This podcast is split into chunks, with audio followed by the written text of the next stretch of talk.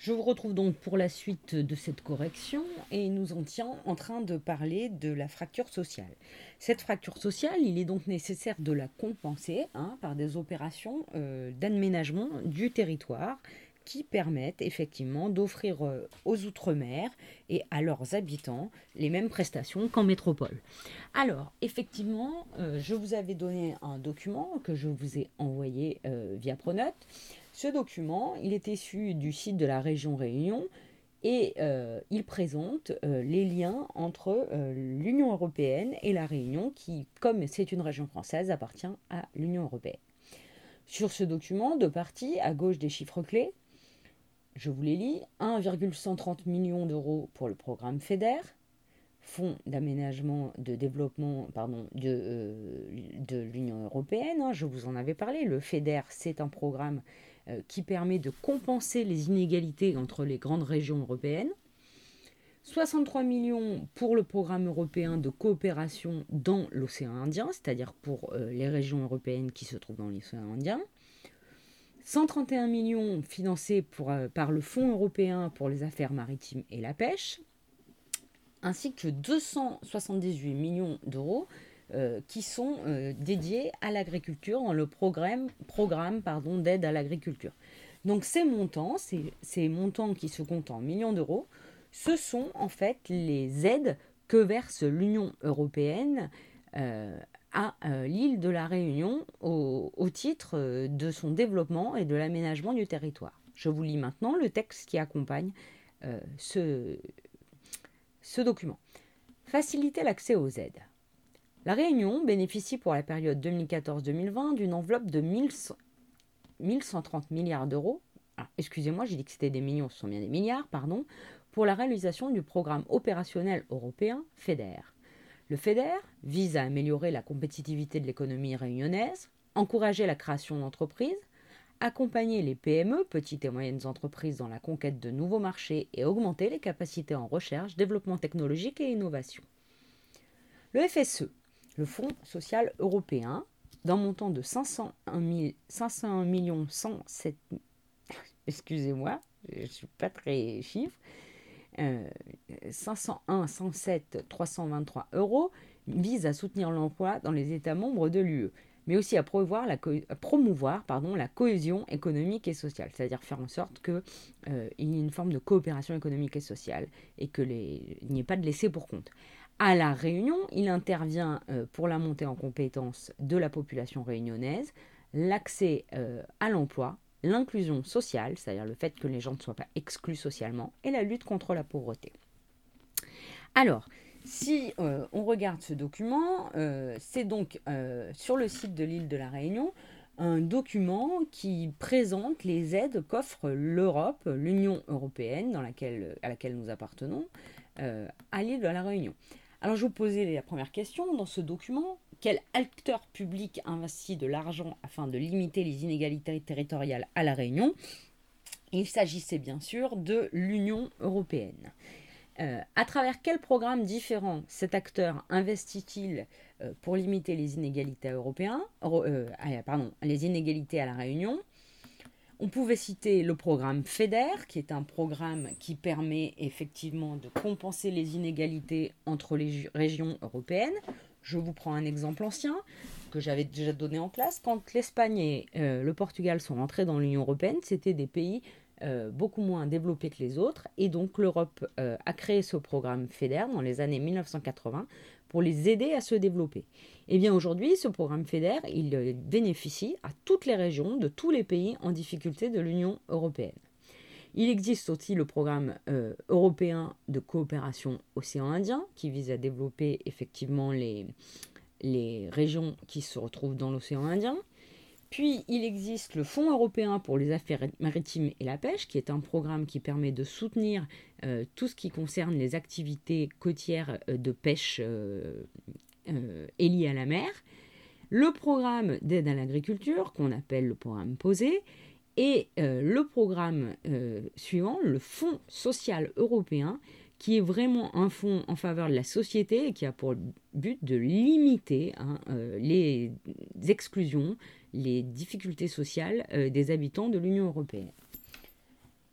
Troisième question, euh, cherchez dans votre manuel ou dans votre cahier sur la fiche récap la définition de continuité territoriale. Alors, qu'est-ce que c'est que la continuité territoriale? Je vous demander de la noter en vert sur votre cahier puisqu'il s'agira d'une définition. La continuité euh, territoriale est un principe qui vise à fournir les mêmes prestations, les mêmes services, notamment en matière d'aménagement, à tous les habitants d'un territoire.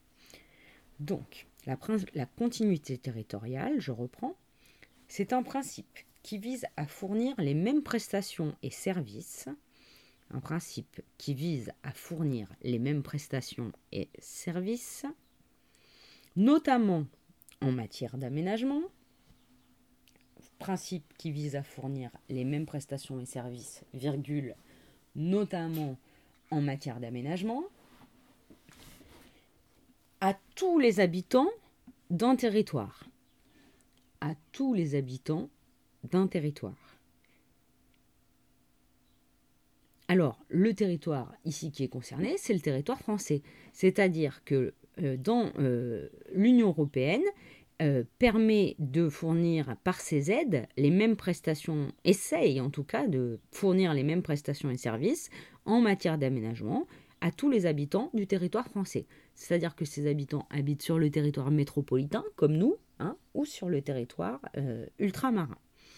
Alors, ces aides, euh, elles peuvent être des aides au tourisme, elles peuvent être des aides à l'agriculture, des aides à l'entreprise, elles peuvent être, comme on l'a vu dans le document, euh, des aides qui permettent d'accompagner les petites entreprises, euh, des aides qui permettent de développer la recherche et l'innovation, ça c'était la dernière question, qui visent à aider euh, l'emploi à se développer, hein, à la population à se former, hein, monter en compétence de la population réunionnaise avec l'aide du FSE, l'accès à l'emploi, et qui permet de lutter contre la pauvreté. Donc c'est dans tous ces domaines, hein, effectivement, que euh, l'Union européenne, c'était la question 4, cherche à assurer la continuité territoriale. Le domaine de l'emploi, le domaine commercial, l'aide aux entreprises, dans ce que l'Europe appelle des régions ultra-périphériques.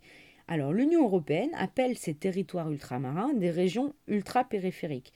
Hein, il n'y a pas que la France qui dispose de régions ultra-périphériques, bien sûr. Hein, il y a d'autres territoires européens hein, qui en comptent. Euh, certains, territoires britanniques euh, qui se trouvent effectivement aussi dans l'océan Indien. Donc en fait, certains pays européens comme la France disposent de territoires ultramarins qui sont nommés régions ultra-périphériques par l'Union européenne. Pourquoi ultra-périphériques? Parce qu'elles se trouvent en périphérie, c'est-à-dire loin de la métropole, de manière très éloignée, donc ultra périphérique. Hein, effectivement, si euh, je vais sur le site du Parlement européen, je peux lire ceci. En dépit de la grande distance qui les sépare du continent européen, les régions ultrapériphériques, font partie intégrante de l'Union européenne. Compte tenu de leur position géographique particulière et de leurs difficultés, les politiques européennes ont dû être spécialement adaptées à leur situation. Elles reçoivent des fonds spéciaux, c'est-à-dire de l'argent alloué au titre du FEDER, mais aussi des programmes posés, euh, programmes d'options spécifiques à l'éloignement et à l'insularité. Les régimes spécifiques d'approvisionnement sont destinés à alléger le coût supplémentaire, c'est-à-dire en fait faire en sorte que le surcoût pour la population locale pour les denrées alimentaires ne soit pas trop élevé. Près de 13 milliards sont alloués aux régions ultra-périphériques pour la période 2014-2020. Donc c'est 13 milliards dont vont bénéficier les régions ultra-périphériques qui appartiennent à l'Union européenne. Donc l'Union européenne fait en sorte de financer avec l'État le principe de continuité territoriale, hein, fournir les mêmes prestations et services aux habitants des territoires ultramarins qu'avec la métropole, pour limiter ce qu'on appelle la fracture sociale, c'est-à-dire les trop grandes inégalités entre territoires. Alors, j'aimerais maintenant que nous passions à la mise en perspective de notre étude de cas, c'est-à-dire que nous élargissions euh, effectivement euh, notre étude. Et pour ce faire, je vous ai demandé de consulter le document 2, page 347 de votre manuel. Sur ce document 2, vous avez euh, quatre euh, territoires ultramarins français qui sont représentés. La Guadeloupe, la Martinique, la Guyane et Mayotte. Donc quatre cartes de ces quatre euh, grands territoires ultramarins français qui sont effectivement des, territoires appartenant à la France. Je vous demandais ceci, après avoir lu et observé ce document, répondez aux questions suivantes par des phrases complètes sur votre cahier. Première question que je vous posais, c'était d'abord celle-ci. Quelles contraintes naturelles retrouve-t-on en commun dans les différents territoires ultramarins Alors, il fallait regarder la légende et euh, vous pouviez remarquer très rapidement que euh, déjà, euh, trois de ces territoires ultramarins, la Guadeloupe, la Martinique, Mayotte, sont des îles. Donc première contrainte hein, qu'elles connaissent, c'est l'isolement. Hein. Euh, Marie-Galante, qui est une petite, une petite île comme la Désirade qui se trouve à côté de la Guadeloupe, connaît les mêmes problèmes. C'est l'isolement, c'est-à-dire le fait d'être euh, euh, un territoire reculé, insulaire. Elles connaissent l'insularité, c'est-à-dire l'isolement, parce qu'elles sont des îles au milieu de l'océan, isolées par rapport à la métropole notamment. Si vous regardez euh, la Guyane, je vous demandais, deuxième question, quelle contrainte est spécifique à la Guyane?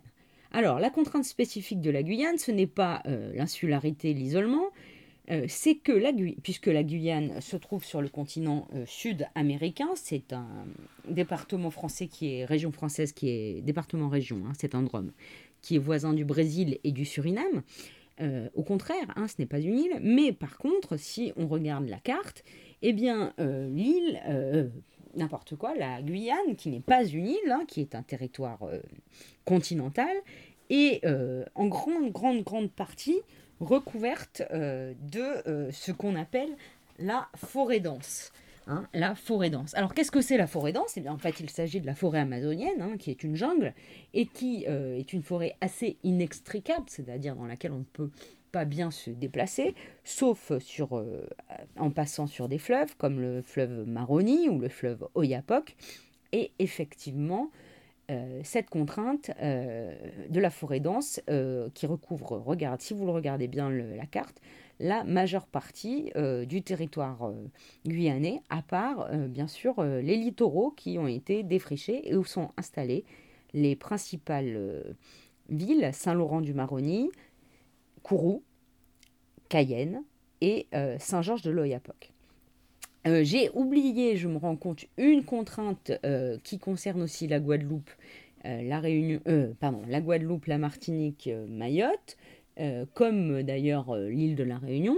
C'est pour la plupart d'entre elles, ce sont des îles volcaniques, hein, des sommets volcaniques. Donc c'est le cas notamment pour la Martinique avec le volcan de la Montagne Pelée, et puis euh, la Guadeloupe avec euh, le volcan de la Soufrière. Hein. Euh, de plus, ces territoires sont des territoires, Guadeloupe, Martinique, Mayotte, agricoles, et certains de ces espaces agricoles sont en crise, c'est-à-dire que ce sont des agricultures commerciales qui ne rapportent pas assez d'argent aux personnes qui les pratiquent. Si vous regardez euh, effectivement euh, ces quatre cartes, vous voyez que sur les quatre territoires, c'était ma question 3, hein, comme, euh, tous les, comme, comme, en Guyane ou comme à La Réunion, hein, les principales villes, hein, ça c'est le point commun, sont installées sur les littoraux. C'est le cas de Basse-Terre, à la Martinique, de Pointe-à-Pitre. c'est aussi le cas de Fort-de-France, non, alors pardon, excusez-moi, c'est le cas de Basse-Terre et Pointe-à-Pitre à Guadeloupe, euh, à la Guadeloupe, à la Martinique de Fort-de-France et de Mamoudzou euh, à Mayotte. Hein, donc, vous remarquez que comme euh, à La Réunion, dans ces îles, territoires ultramarins, les, les populations sont principalement installées sur les littoraux. Ensuite, je vous demandais quels étaient les grands, grands projets d'aménagement en Guyane qui avaient été réalisés pour dynamiser ce territoire. Alors, il y en a deux. Il y a euh, un pont euh, sur l'Oyapock. L'Oyapock, c'est un fleuve. Euh, ce pont sur l'Oyapock permet de se rendre de manière plus facile en, dans le pays voisin qu'est le Brésil. Hein. Et puis, deuxième projet d'aménagement réalisé maintenant depuis longtemps, mais pas des moindres, c'est le centre spatial de Kourou, qui est installé effectivement ici. Qu'est-ce que c'est que le centre spatial de Kourou? Eh bien, c'est le lieu depuis lequel partent les décolles, les fusées françaises qui euh, vont dans l'espace. Hein. Alors pourquoi on fait décoller les, fusées de Kourou plutôt que de Paris ou Limoges? Eh bien c'est simple, Kourou se situe relativement près de l'équateur, hein. c'est très très près de l'équateur, même sur l'équateur quasiment, et donc cela permet à la fusée euh, d'accomplir euh, pour rejoindre la stratosphère une distance moins importante ce qui explique euh, pourquoi euh, on fait décoller les fusées depuis Kourou. Donc ça, c'est une activité dynamique hein, pour la Guyane. Et je vous demandais ensuite quelle activité économique crée de la richesse en Guadeloupe, à, la Martinique et à Mayotte, comme à la Réunion. Eh bien, si vous regardiez euh, la carte, vous remarquez un, un, figuré bleu qui longeait les côtes. Il s'agit du tourisme balnéaire. Donc effectivement, ce sont des îles qui attirent des touristes euh, des touristes, euh, on l'avait dit, hein, en majorité euh, des touristes venus de l'Union européenne qui ont un certain niveau de vie, touristes assez aisés.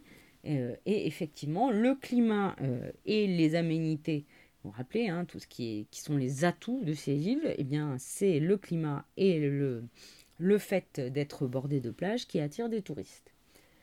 Dernière partie, dernière question. D'où viennent les aides financières euh, qui permettent à ces territoires ultramarins de limiter la fracture sociale et d'assurer la continuité territoriale? Eh bien, si vous remarquez, si vous regardez votre, euh, excusez-moi, votre, euh, vos cartes, vous voyez la flèche jaune qui montre que, notamment, ces aides viennent, principalement de la métropole et de l'Union européenne. C'est-à-dire des aides sont accordées par la France, mais aussi euh, qui sont euh, accordées par euh, l'Union européenne, notamment pour venir en aide à l'agriculture hein, qui est en difficulté. Je pense notamment aux cultures de bananes dans les îles des Antilles, la Guadeloupe, la Martinique. Non seulement on apporte des aides aux agriculteurs pour les aider à maintenir leur activité, mais on leur demande, on fait aussi beaucoup de publicité. À une époque, il y avait pas mal de publicité dans les médias pour euh, la banane de Guadeloupe et de Martinique, pour essayer euh, aux métropolitains de faire consommer de préférence des produits venus des régions ultramarines, des territoires ultra-périphériques, hein, de ces régions ultra-périphériques européennes, plutôt euh, que des territoires africains. Donc euh, l'étude de cas et la mise en perspective sont donc terminées. Je vous proposerai dans un prochain podcast de compléter ensemble la synthèse sur les territoires euh, ultramarins. À bientôt.